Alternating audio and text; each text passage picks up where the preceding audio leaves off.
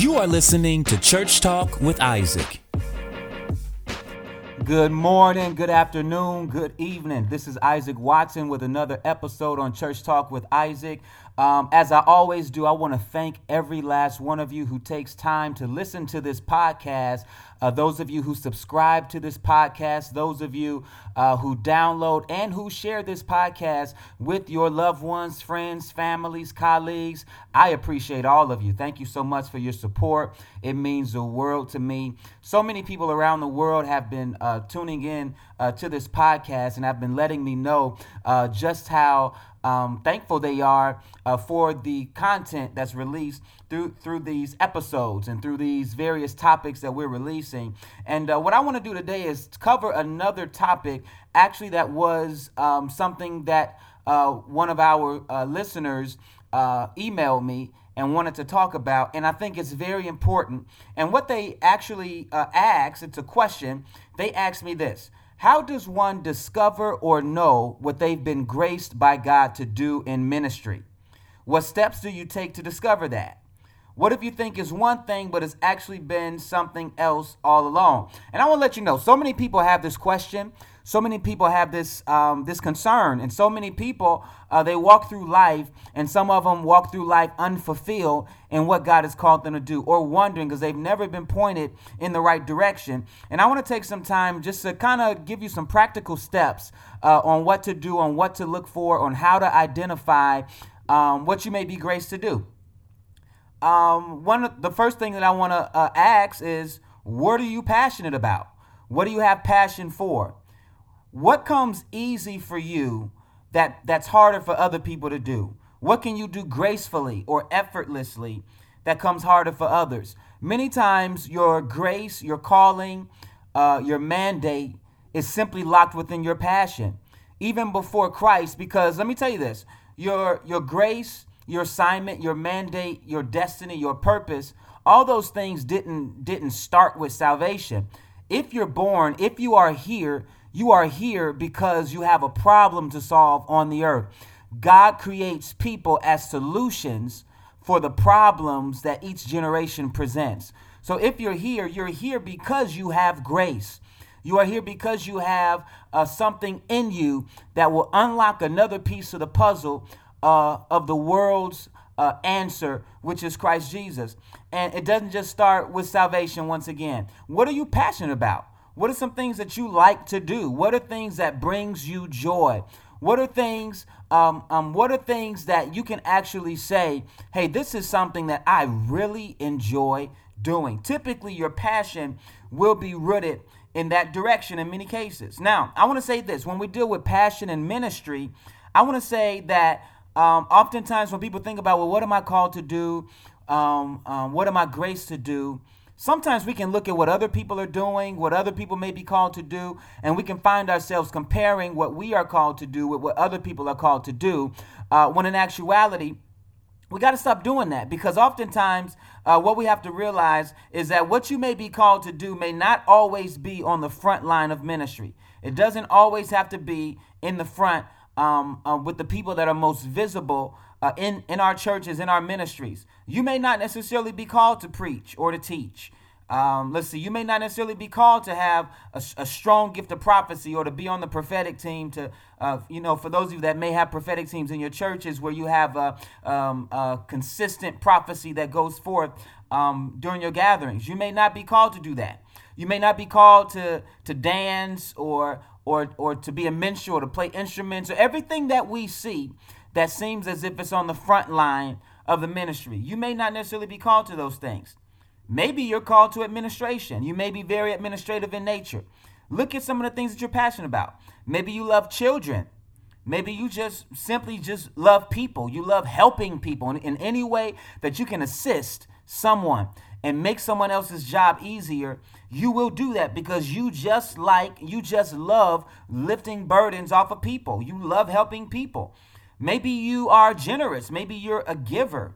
Um, you know, maybe you, um, you know, maybe you may have resources or connections that that may help advance your church, or um, that may help advance the people that you're connected to. Um, you're very resourceful. Maybe you're artistic. I mean, there, there there's a, a, a, plethora of things that we can look at that we can say, hey, maybe this may be who you are. Maybe this may be what you may be called to do, or or this may be something that in, that you may be called to help in a particular area. You may be artistic. You may be technologically savvy. Um, whatever it may be, it may be something that you may that God may have given you that comes easy for you, something that's passionate that you can do, and sometimes that only you can do that may help the people around you and it makes you feel fulfilled. What passions do you have that makes you feel fulfilled in whatever it is that you're doing? Now, I want to give you something that I, I know in my life and my journey that's helped me along the way. It's really helped me to understand um, who I am and uh, it's, it's, it's helped me to navigate through my purpose and my identity. And it may seem simple, but people overlook it. They look for people to give you an answer. But one of the things that I found that was very helpful, very uh, useful, is intercession, intercession, and prayer. Prayer is a great tool, y'all, that that God actually uses to birth His promises and His purposes in your life. And typically, y'all, what I've found and what I've discovered is that prayer usually will springboard into your passion. So some of the things you got to look at are like after you pray, after you're done praying, um, what are you typically inclined to do? After you come out of prayer, and I'm talking about like I'm just not talking about you know um, now we lay me down to sleep. I pray the Lord my soul to keep. I'm talking about when you actually spend time engaging with God. Um, whether it's about things that you may see, that you may be burdened about, whatever the case may be, after you come out of prayer, or even what leads you into prayer. Um, but let's talk about after you come out of prayer, what are some of the things that you're inclined to do? When you come out of prayer, do you typically like do you just have a passion do you just want to prophesy and just decree uh, um, do you just want to declare some things after coming out of prayer do you have a tendency to write do you have a tendency to draw? Do you have a some people come out of prayer and automatically, uh, based upon the things that they may get out of prayer, they may go into a research mode where they just want to look certain things up and research what may be going on uh, uh, um, regarding whether whatever areas they may have been praying about. Um, do you want to serve after prayer? After you come out of prayer, do do do you want to get involved, literally get involved in whatever that thing is that you've been praying about. Some people dream, and dreams either lead them into prayer or after they pray, they may have dreams and they may have visions as far as um, the answers, the solutions, or even a storyline that reg- um, um, that pertains um, to the things that they were just praying about. Oftentimes, these are things that triggers and that lets us know um, that these may be things that that God may have given us a grace to do uh, in particular areas based upon prayer. Um, also, I know some people they may be in a place where they're like uh, they may be in a local church, and sometimes now this is something that's very common, something that happens a lot. Uh, to be quite honest, is people may sit within their church and they may say um, that they don't feel as if they're growing, they don't feel as if they are uh, uh gaining anything from their church.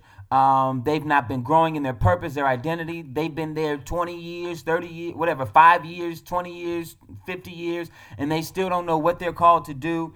And uh, what I want to say is this you cannot expect your church and church leaders to always know what you're called to do. I'm sorry, I know that that may that may sound a bit different because you think that your church leaders, your, your pastors, are supposed to know everything about you. But you can't expect your church and church leaders to always know what you're called to do. And sometimes when we get that whole they don't recognize the calling of God on my life mentality, um, one of the things we got to look at is we got to self evaluate. And one of the things that I think helps, even with your church identifying what you're called to do, one of the things we have to look at is um, you, now I want you to look inwardly, and I want you to ask yourself, what do I do within the church? What do you do? Do you serve within your church? And this is an important question because because one of the greatest ways to discover grace within the local church, if we're talking about ministry, um, what you're called to do in ministry, one of the greatest ways to discover what you're called to do within the local church is by serving within your local church. Where there is no service, grace is harder to find. I'm going to say that again, y'all, because I, I think that's something that we need to understand. Where there is no service, grace is harder to find. If you want to find what you may be graced at, where you want if you want to find what you may be good at, where grace may be in your life, start serving within your church. As you serve in your church, pay attention to what triggers through your service through what you're doing, where you're serving, how you're serving. Pay attention to what triggers you, and uh, and uh, whatever triggers you, I guarantee you that there may be some space, some grace, some oil somewhere in there. Just pay attention. But if you don't serve, it's harder for you to identify what you're called to do within the ministry. If you just come, get a word, and leave, It'll be harder for you to identify what you may be graced to do in the ministry, and it's going to be harder for your leadership to identify what you may be graced to do within the ministry. Leaders are also able to identify your grace by how you serve. I guarantee you that your leaders are looking, um, whether it's the senior leaders or the leadership of the departments or areas of ministry that you serve in, they are looking, they are paying attention, they are saying, hey, this person is gracing this, or this person may not be graced in this, but I think they would fit well in this area. And uh, that will be something your church community, uh, that's something that your church community can actually help you with in discovering what you are called to do. And uh, once you discover what you're called to do, you can grow in that thing. So, listen, thank you so much for tuning in to another episode. Once again, I want to encourage you uh, keep sharing this, share this. Uh, check out our uh, Church Talk with Isaac Facebook group as well. We'll be engaging in conversations on that. Continue to send me um, more of your questions, more of your topics that you would like to hear on this particular podcast. And I'll do my best to make sure that we are covering the topics, doesn't matter what they may be. I want to be able to help cover these topics so that we all can grow, we all can learn. Um, so, yeah, thank you so much. I love y'all. Y'all have a great day. Y'all have a great week. Thank you for listening to Church Talk with Isaac. If you enjoy our content and benefit from this podcast, do me a favor and subscribe, leave a review, and share with your friends, family, and colleagues. I'm also on all social media platforms and would love to connect with you. You can also partner with us by visiting isaacwatsonministries.com and clicking donate. Your partnership helps us to get the message of Jesus through Isaac Watson Ministries to the world. Talk to you soon.